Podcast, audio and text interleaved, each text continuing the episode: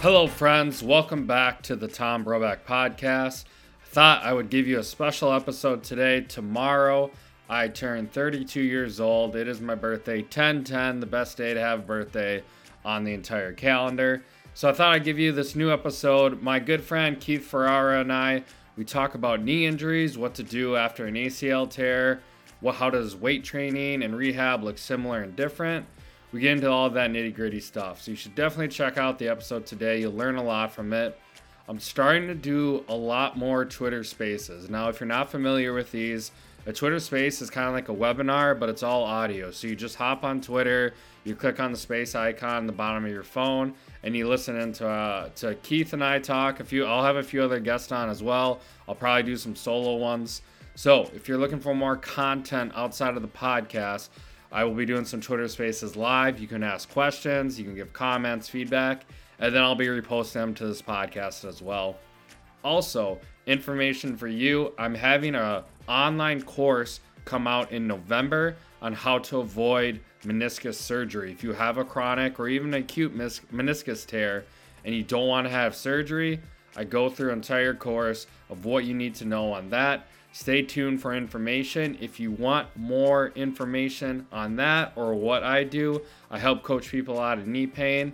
You can reach out to me several different ways. I am most active on Twitter or as now known as X. You can send me a DM there. You can shoot me a DM on Instagram at Tom Broback. I'm at Tom Broback. I'm basically everything LinkedIn, Twitter, Facebook, Instagram, uh, X whatever you wherever you need to find me, it's at Tom Broback, the one and only. You can also shoot me an email, twbroback at gmail.com. Send me an email with any need questions that you have. I also have a newsletter that you can sign up for. All that information, get over to Twitter. It's the best place to be right now. Thanks for listening to the podcast as always. Hope you love the episode. No, um, no way. Yeah, and I, and I actually, yeah, uh, I, I love tonight's topic, especially because uh, I think it's so prevalent, and you know, t- tonight for people that can't see that right now, um, you know, we were going to talk about knee injuries, and um, I'm so interested to hear your side of things because I know we we're going to have different perspectives based on.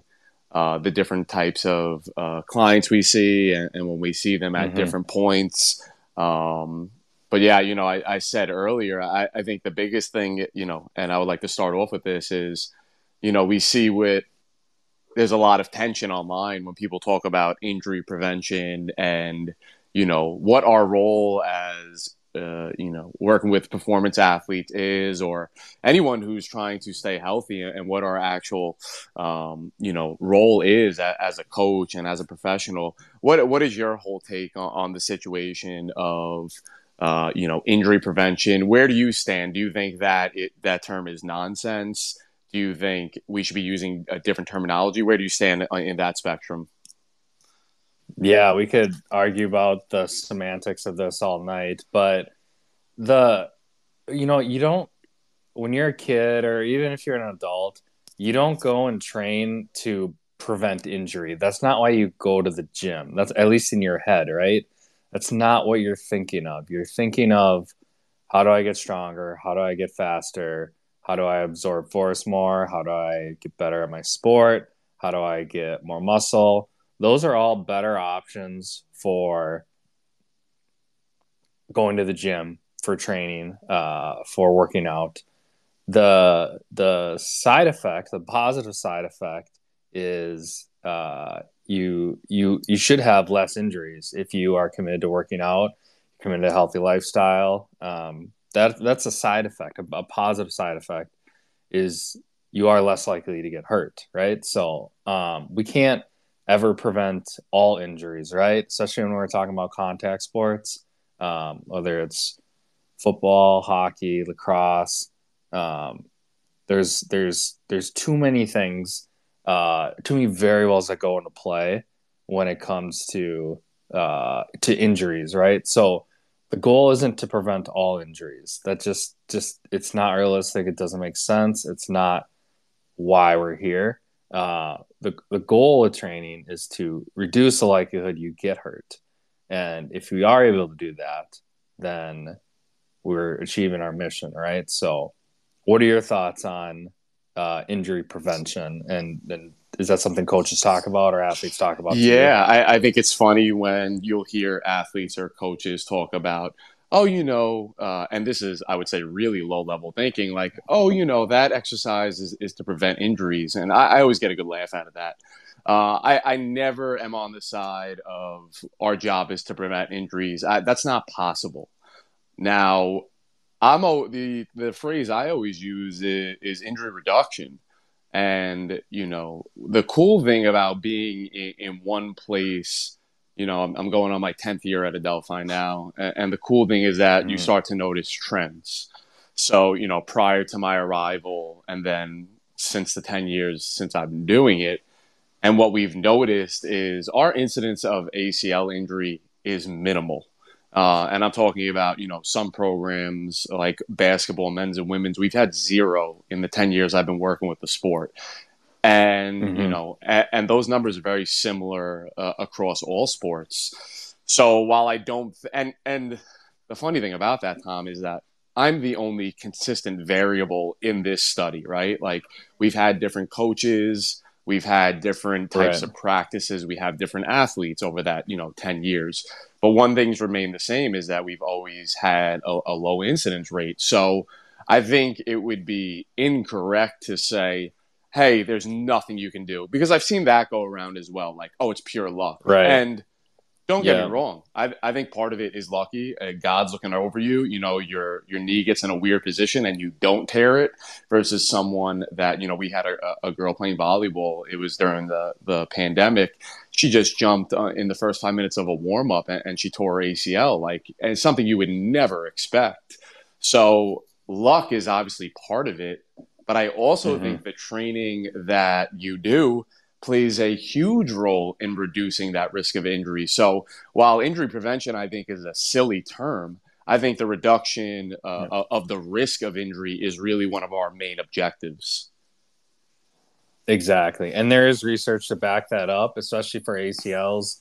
If you do an out of season and an in season uh, strength training program, focus on the right things, you can reduce the likelihood of that happening um, which is obviously good, especially for a serious injury like an ACL.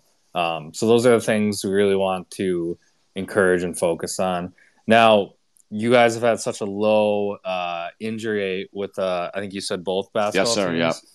Yeah. Um, it you can take that kind of two ways. You can be like, I'm the reason, which like 100% in a nutshell isn't true, but you can also say, hey, this is this is uh it's good marketing to the freshmen coming in. Like hey you do this stuff we get these results we've had you know knock on wood some pretty good health. It creates buy-in for people to do your process and your systems and things like that. And because uh, the because the opposite would be true too. If if you had a lot of injuries it's not necessarily your fault right? right. But if you consistently have a lot of injuries all the time and then you audit your program it's like oh maybe there's something we can improve here. So yeah, I think that's a, that's a great point because uh, uh, and it's been said over and over again, but it's true. Like yeah. they're recruited to play their sport, especially when you get to the college level, but at the high school level mm-hmm. as well, right? Like they're just learning. They they're unfamiliar with you know how what what training looks like or what it's supposed to you know the format it's supposed to be throughout the entire year and you just mentioned it participating year round is and that's what i think the biggest part of this is is consistency. You know, if if mm-hmm. I see you, and I'm sure you get this a lot, you know, when clients that are consistent versus ones that aren't. You know, the ones yeah. that are are gonna stay healthy uh, are the ones that consistently train, and and not only consistently train, but train with, with intent.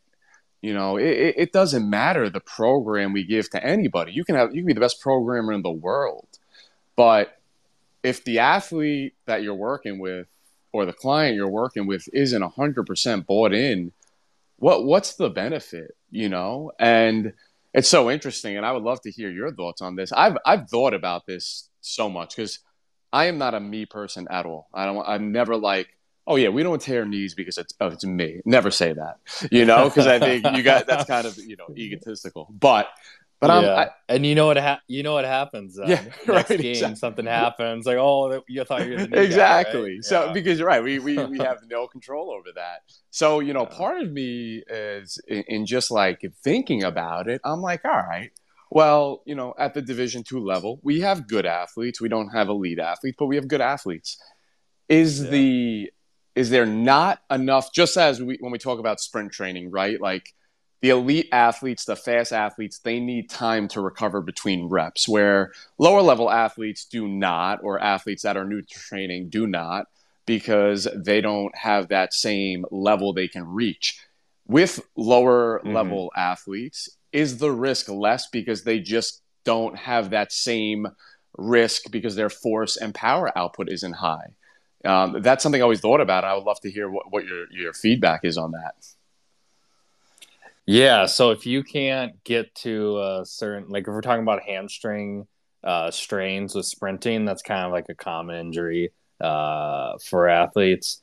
If you can't get to a certain velocity, you're probably not going to put enough force through that hamstring to uh, to strain it, right? Uh, but on the on the same uh, same coin, different side, athlete doesn't have ne- the necessary tools, strength, adaptive distress, uh, range of motion that an elite athlete would. So maybe they can't handle those forces, even those lower forces as well. Um, so that would be a really good. I don't even know how you'd make a study for that. Um, but yeah, I think when well, I and I know it's a lot of contact, but we see a lot of non-contact injuries at the highest level, especially like NBA, NFL, um, and these are elite athletes. Right. They should be able to handle. You think they would be better adapted at handling stuff, but maybe they are putting just so much uh, stress, force, change of direction that it's just hard to keep up with anyway. Yeah. So very good question. That's a good yeah, question. and I yeah. think I think it's interesting because you know I'm a big Yankees fan and, and they're they're riddled with injuries and it's like no one can figure it out. And, and the only thing I could say is and this regard to any injury, but like again, and and this is stuff that me and you directly control. Well, what does the program look like? You know, when someone has repeatable knee pain, like what are they doing? And it's not only the program, right? It's lifestyle, it's sleep, it's nutrition, right. it's all of right. these factors. Yep. But what does the training program look like? And I'm always interested to hear that, you know, when you do hear from these professionals and they talk about their program, they're not training that hard and I, I, still go back to it's so fun. One of the things I see, I don't know if you've seen or heard people come about, people destroy the squat, right? Like, oh man, uh, it, it, it, puts so much shear force on the knee. It, it puts them in, uh, you know, uncomfortable positions. Tom, that's the one thing that stayed consistent with my programming in my 10 years. We squat all the time, you know, and, and mm-hmm. we squat year round. Um, and, you know, I remember when I was originally on your podcast, we talked about, you know, knees over toes. And like yeah we expose our athletes to that. And i mm-hmm. i truly believe that and again we have like minimal knee pain as well. And it's like i think that all plays a factor. Yeah. It, you know it's it's so funny with the squat stuff because like doctors all the time will say um you know no, no squatting for two weeks or six weeks. And they just put this huge umbrella term on squat and it's like, all right, how are you gonna get out of a chair? How are you gonna get up and off point. the toilet? Yeah. How are you gonna get up and off? Like that's literally a squat motion. It's not bad, but are you doing uh you know are you doing a uh, squats with appropriate load with appropriate volume at appropriate time so you're working with a coach things like that you're working with a trainer are you working with a therapist things like that and are you are you handling it well and if you're not are you are you regressing down? If you can't do uh, a, a, normal back squat or even like a split squat, are you going back to goblet squats? Are you doing some isometric holds?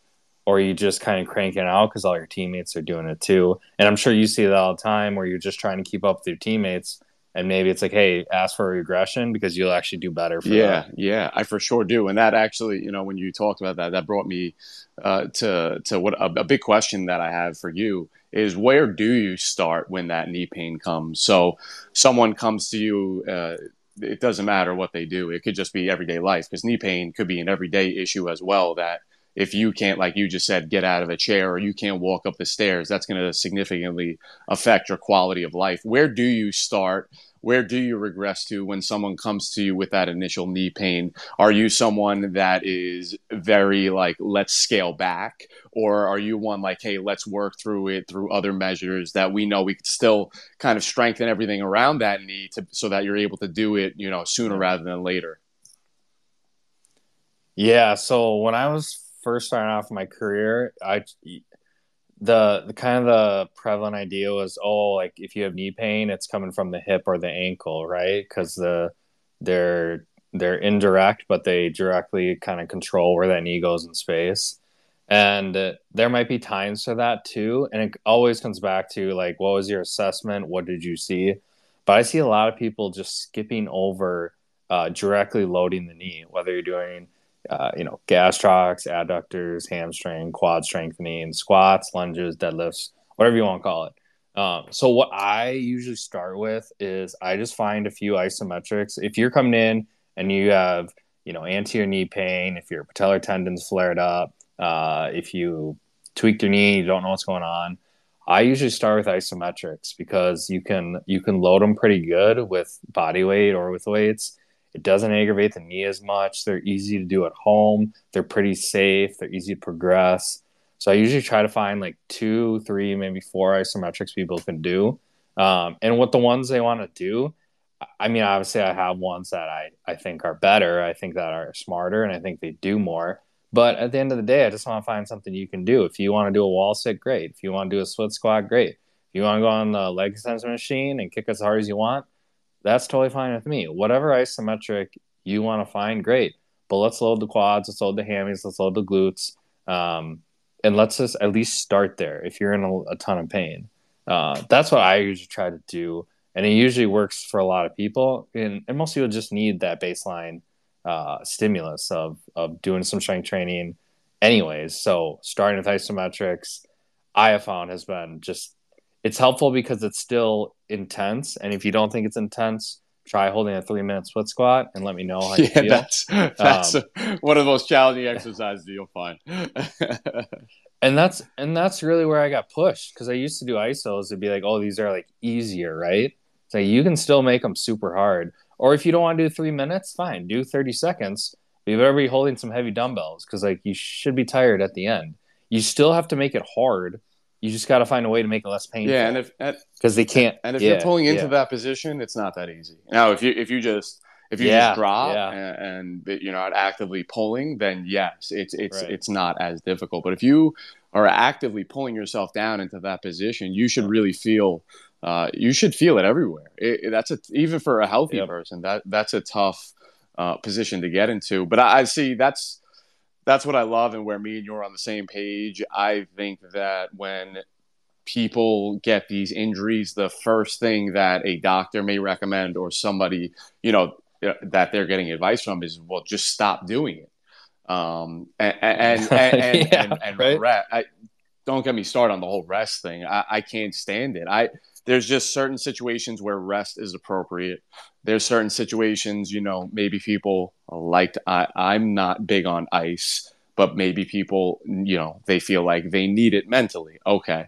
But like when athletes or anybody comes to me and they're like, my knee hurts, I need to ice it, I, I, I laugh because I'm like, that's not doing anything. Like, first of all, why does your knee hurt? That's the first question we have to ask. And not mm-hmm. what modalities right. do we have to use to limit the pain? Yeah. Um, w- why is it hurting? There's got to be a reason. There's got to be something that's going on that's causing that knee pain. Now, the worst thing you could do is just to stop doing everything. I think you know that's that's a famous, especially in, in, in collegiate settings. Oh, just do upper body. I mean, right. that's idiotic. you, you clearly have a problem with your lower right. body. We need to continue to do what we can. Now, one of the easiest things that I found that usually people don't say boo about squatting. They always like, oh, I can't, hurts my knee. I'm like, let's trap bar deadlift.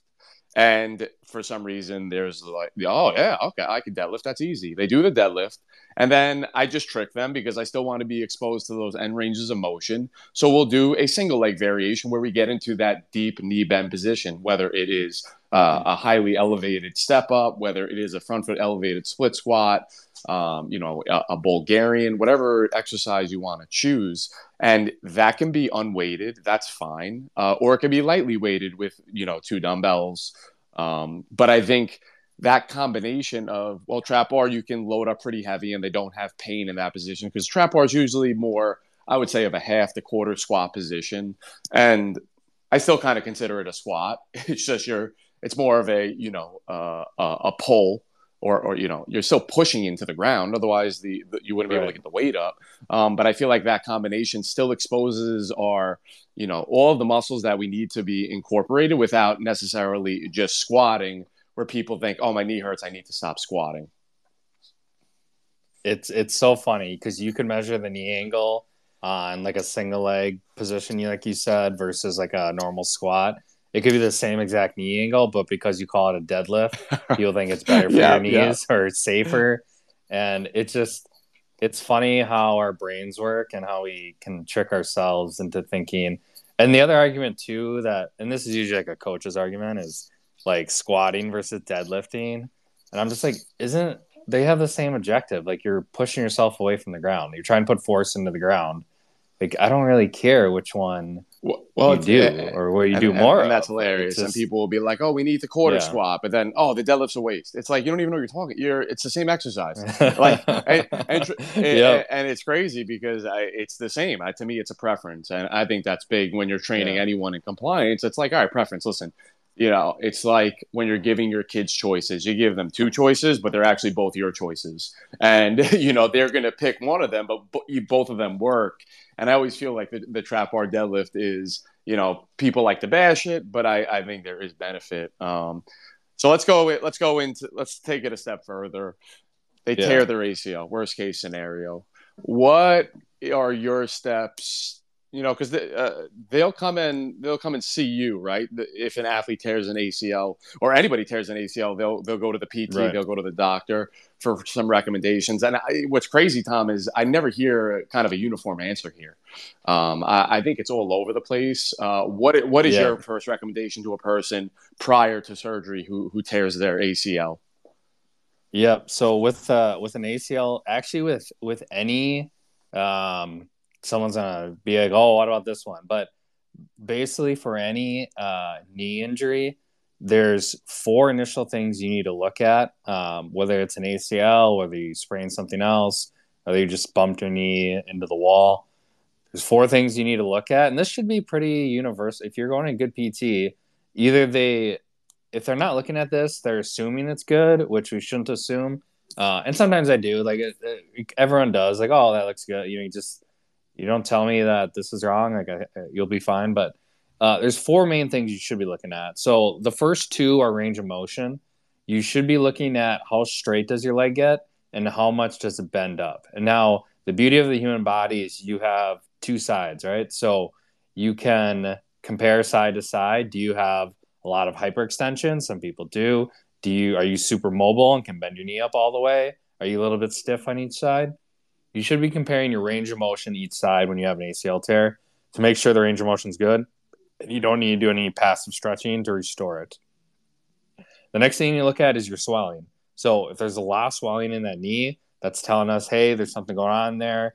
Body's not liking it. We need to do some things proactively to get that down. And we might need to adjust some uh, variables in the weight room or in your daily life so that swelling doesn't keep coming back.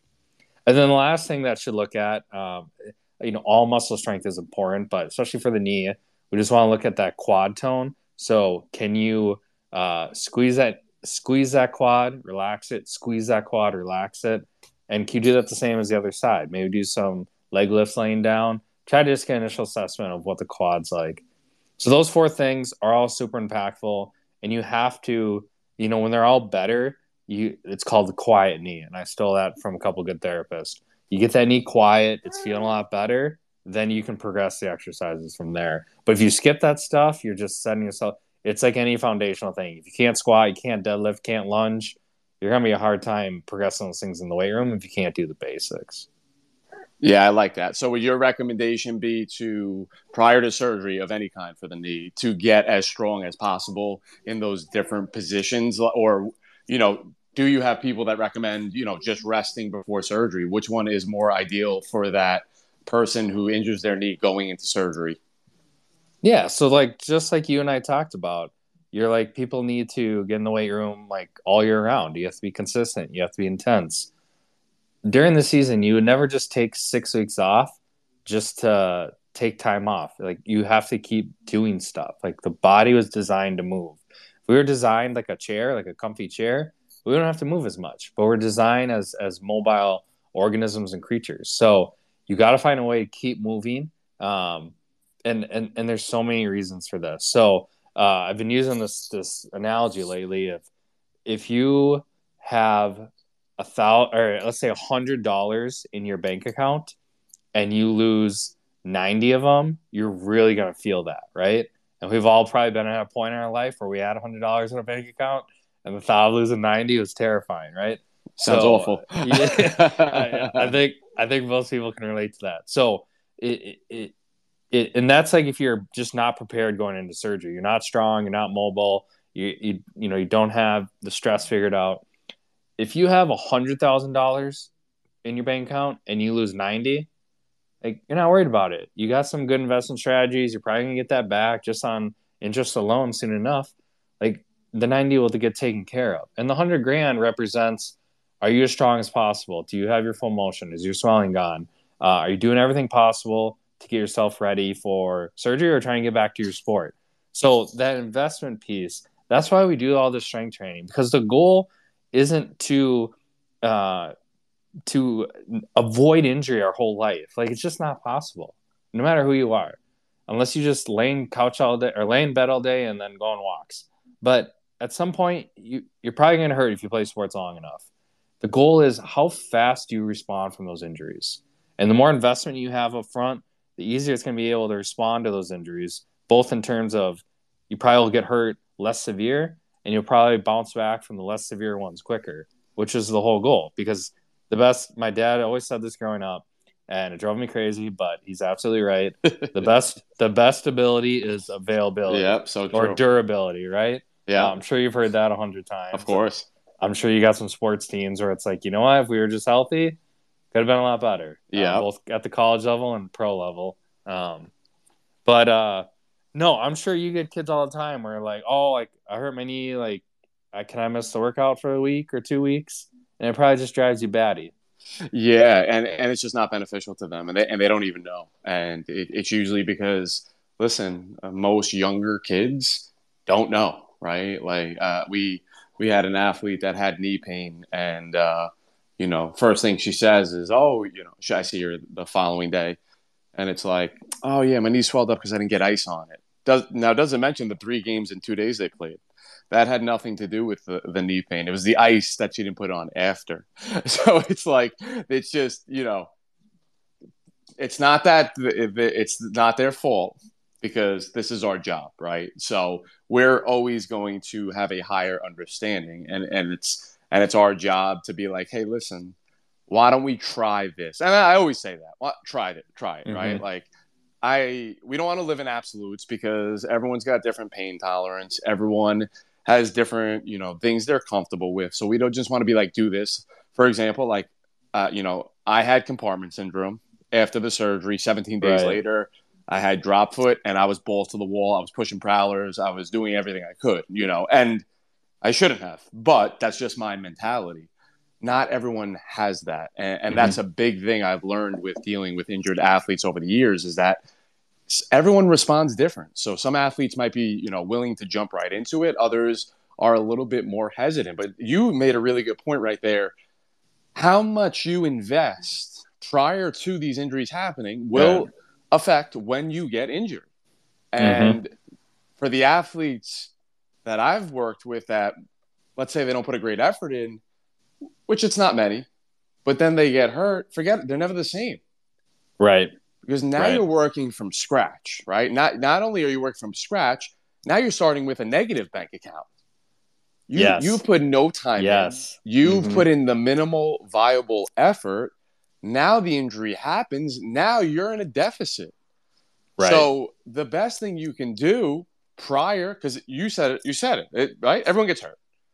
it, in it could be varying different levels of hurt, but there's a good chance that if you're playing for a very long time, and remember, a lot of us start when we're kids. You're playing for a very long time, something's going to happen.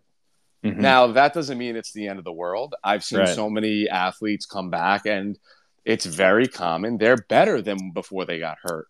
And that's just because they put the work in prior to an injury actually happening. So that's a very important piece of everything we're talking about tonight is the time invested before is critical right. to what happens after. Um, now let me ask you, they get the surgery, does any knee injury, they get the surgery. Yep.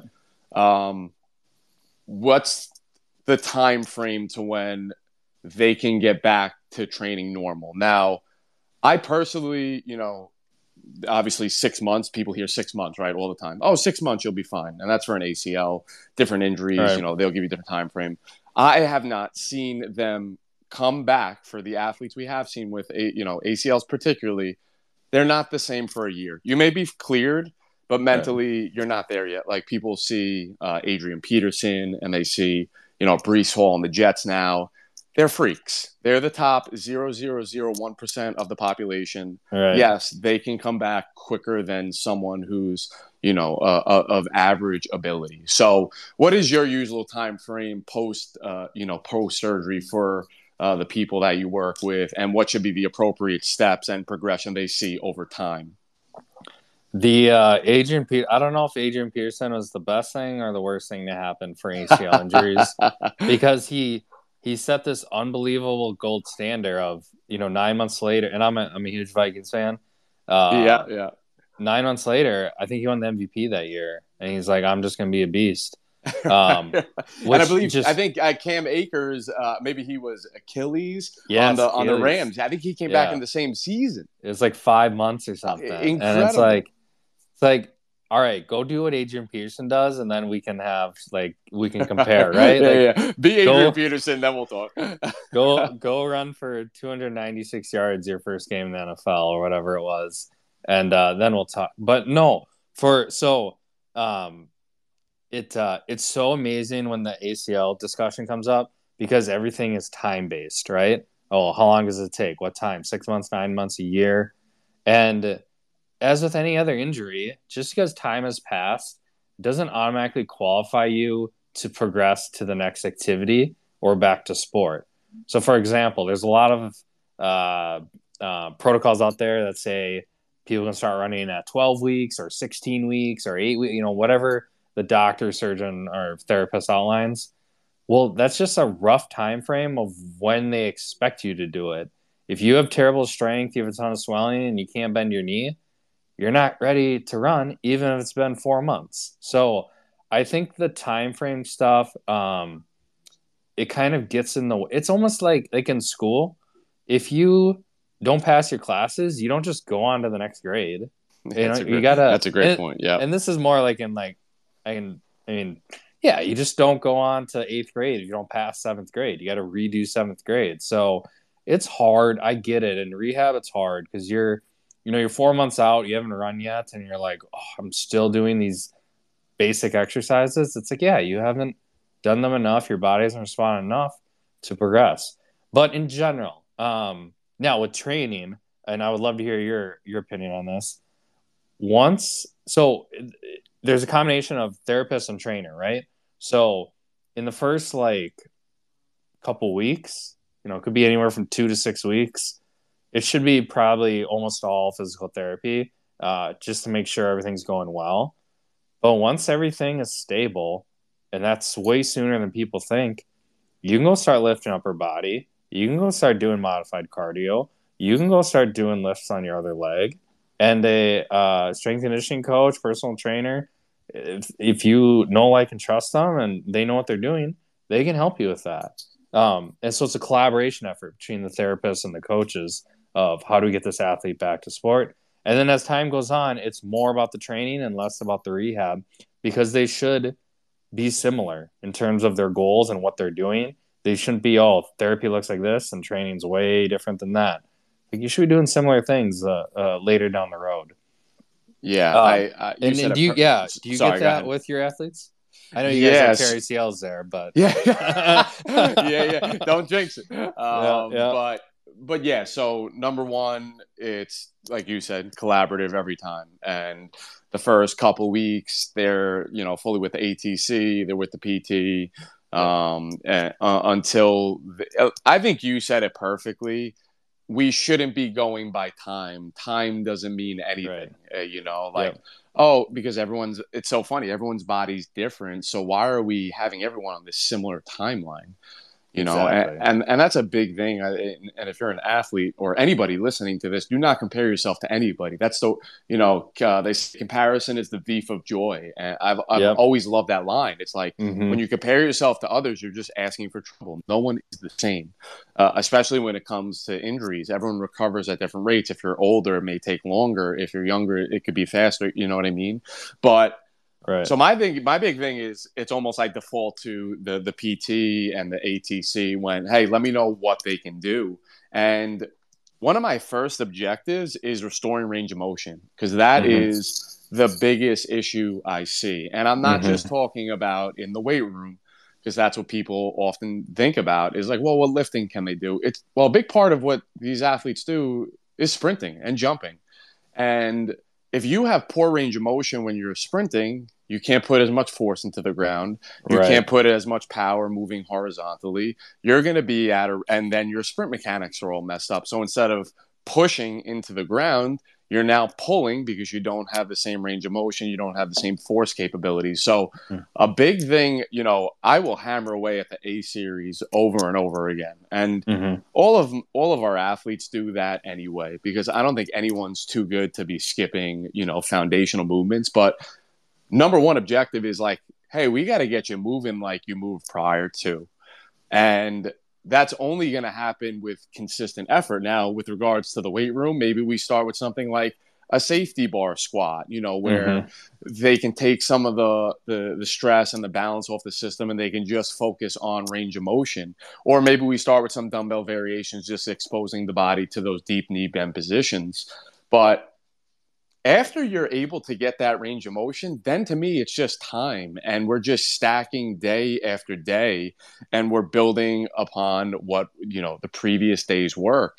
So to me, once you get that range of motion back, everything else is now it's like, all right, now we can get to work. But if you're limited in that range of motion, you're going to be limited in how much you can accomplish. So, and I'm not talking about static mobility drills. Yes. You have exactly. to get out there yep. and move. You have to, yep. because it's crazy, right? Like, oh, you know, it, when we, we have had these injuries and, oh, look, I feel strong. And I'm like, that has nothing to do with it. And I've often seen, and we're lucky enough where we, you know, we, we use the isometric bell pull as our, as our quote unquote strength measurement. Most of the time, Tom, the injured leg is stronger than the other one anyway. So to me, that's not a great indication of anything. You know, when people are like, "Oh, right. my leg is is stronger," and it's like, who cares? That's not. It doesn't matter. And I guarantee, if I measure that prior to getting hurt, you exactly. have that same imbalance anyway. Exactly. So, that, so to me, that's not an indication. My indication, right. and this is why I think it's crucial, you have to have assessments in place prior to these injuries happening, right. because now we can look back. Now we can see, all right, what was your peak velocity in the 30 meter? What was your vertical?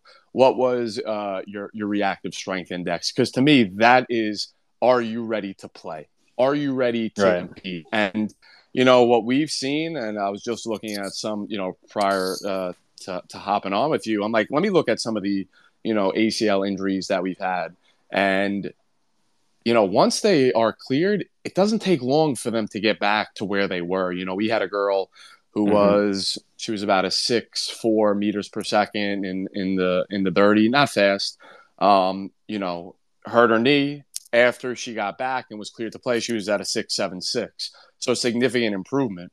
Um and then over time over the next year we've got her up to about a seven three meters per second. So it was faster than she ever was when she was injured.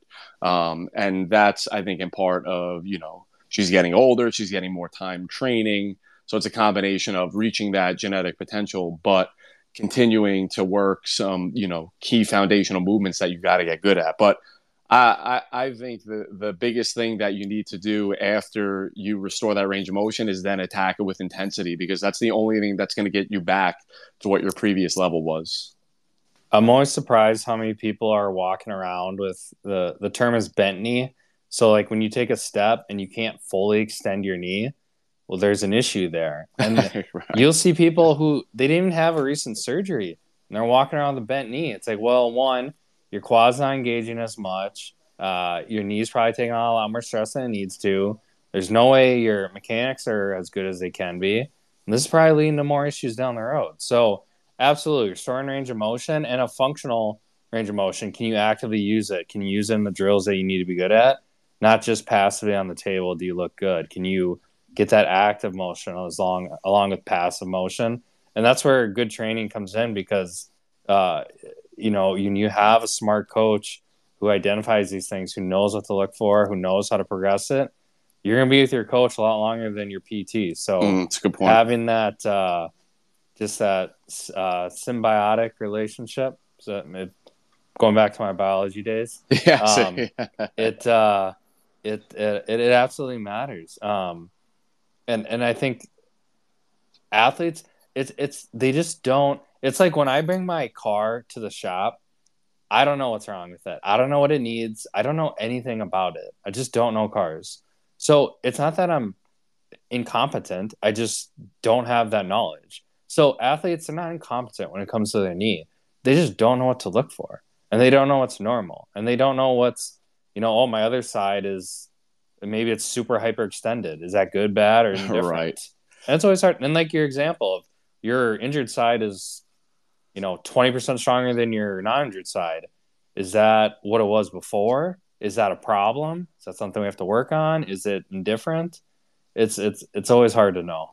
Yeah, and I think uh, uh, another key that you know all athletes don't understand is not every day is, is, paramount to being your best day, and there's going to be bad days, right? There's going to be days where, and I see them all the time, where it's like coming back from an injury and your time is slow, you know, mm-hmm. or you have a breakthrough and you ran a fast time and now you're wearing a worse time and you're like oh my God, that's natural. And if you are going through that injury, just accept that as part of the process because you're going to have an initial peak, right? Like we we have a, a, a girl that she tore her ACL in high school prior to coming here.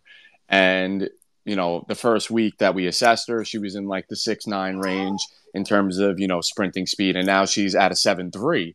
Mm-hmm. But like and that's quick, right? In a couple weeks, that's a huge right. jump in a couple right. weeks, and that's partly being exposed to a new environment and new training.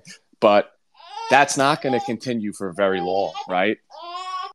Exactly. It, uh, it it's it's not, but it's it's it's knowing what you're measuring and knowing that the closer you get to your ceiling, the smaller the jumps will be. But the important thing is staying staying at your ceiling. Are you staying as close as possible to 100 percent? Are You're not dropping down to 95 or 90 or 85. And that's um, and that's with all training, right? And I right, think that's right. the big thing. And and I and I say to everybody, like, if you know it's not a good day, you need to maximize the day, right? Like exactly, exactly. Let's say let's say you run eight meters per second and you get your right. first rep in and it, it's a seven seven, which is nowhere near that eight. You can either mail it in and run a seven two, or you can maximize it and run another seven seven. You're like you maximize that day, and that is to me the definition of when you are rehabbing these injuries. You have to bring it every day. It's, it might not be great all the time, mm-hmm. but you want to become a better athlete and get back to your former self and to surpass that. You got to bring it every day.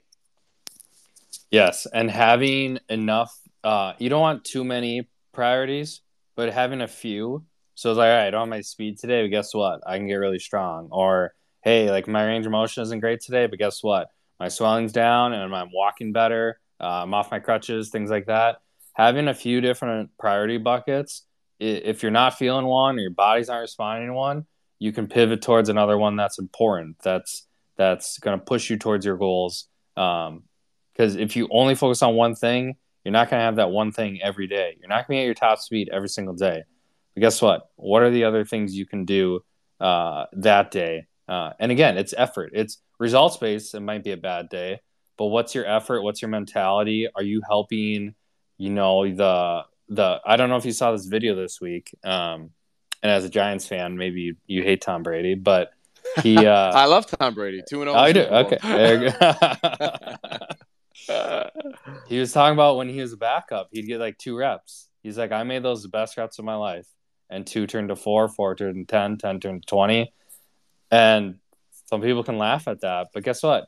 When he was in ninth grade, he was the backup on the B team that was 0 8. And when he went to Michigan, he didn't play all the time and he wasn't drafted first. And he was a backup in New England. Like, he, and he, he turned into, you know, the most, the most winning quarterback or player of all time. So, um, it's about having that mentality of how can I make the best of today, even when things are going against me. And it's hard. It's hard, and I'm I'm sure with all of your injuries you've had through and all the re- uh, successful recoveries you've had, it's hard when you're hurt to keep that attitude because it's really easy to mail it in. And and that's the thing. It's it's mentality because I, I yeah. think what you'll see is right like it's just natural some athletes are are and more people they're more strong-willed than than others um, you know, they might have an easier time. Um, but mentality affects everything. How you approach the, the rehab, like, oh, is this a waste of time? Like you just said, those those beginning weeks. Are you saying, oh, this is a waste? If you think it's a waste, it's going to be a waste, and then right. you're not going to be able to attack the big stuff because you didn't take care of the necessary steps in the beginning. So mentality is everything, and just accepting the fact that listen, not every day is the best day, but if you continue to build, I always say when we get in season, I'm like, you gotta stack days. That's our yep. number one stacking days, right? And and I always mm-hmm. say it's like building a pyramid. And at the end of the day, we're trying to build the biggest pyramid. So some days that you know that block might be small, other days it might be large, but it doesn't matter. As long as you're continuing to stack blocks each and every day, you'll continue to maximize what what your potential actually is and what you can potentially reach. I like that a lot because today is important. Every day is important, and every day is dependent on the days before it. So it all matters. Today matters. Yesterday mattered. Last week mattered because you're building something huge. You're not going to build it all in one day. Uh, and if you take too many days off, you're going to notice. It's and like it's reading a great mentality. Yeah, it's like reading a book, right? Like, yep. you can't just read the book in one day, and you can't get mad that you didn't finish it. But if you read a page a day, at the end of the day, you've accumulated all this knowledge from reading those yes. pages. So, consistent effort—that's the best way to recover uh, from any injury. Right, and it, it's going to put your you're going to have energy, and it's usually it can be put towards you know why me this is terrible i hate this i don't want to go back to my sport you can do all that negative stuff, or you can put all that energy to what workout can I do today? Uh, what can coach give me something different? What can my therapist give me something different? Oh, how am I attacking today? You're gonna have energy. Where are you gonna put it? And I just had a conversation with the coach today. He had two athletes. They tore their ACLs at the same time. One of them positive attitude, the other one negative attitude. Obviously, there's other factors involved, but the positive attitude one got back to the sport, ended up playing the NFL. Wow. Negative attitude one transferred schools, still complain about it, and it just there's more to it than mentality. But mentality is the ultimate controllable. So if you're gonna if you want to control something, control the attitude and effort. Yeah, no, that's extremely well said. Um, I guess we can open it for any questions to see if anyone has anything they want to ask. Tom, did you want to talk about? You know, I know you offer a great uh, remote training program. Uh, why don't you just take a second to talk about that and and and what you offer? Yeah, so I work remotely with people who have uh, who are struggling with knee pain, uh, especially chronic pain, meniscus tears, things like that. Um, I'll help you get out of pain, get back to the sports that you want to do, um, and I do that all remotely. So you can do everything from home, from the gym that you go to. Um, and, and the best way to find me is here on Twitter or X, rebranded as X now, and uh, still not used to that. Um, at Tom Broback, best way to get a hold of me. Um, so if you have any questions, comments, issues, would love to chat about uh, what's going on with your knee and, and how we can get you better. Yeah, and Tom, you're my uh, go-to resource when I have a question uh, uh about injuries of any kind, whether to myself or or my athletes. I remember uh, when I when I hurt my groin, you're like, well, you're moving in a straight line all the time. You got to do some different things. I'm like, that's a good point. it it sometimes it's just you ask. I ask people questions all the time, and they kind of look at me like that's an easy question. I'm like, I'm stuck in my head. I need help, and they're like, do the obvious thing. It's like, oh yeah, you get blinded by your own uh, everything, I guess. So um, of course.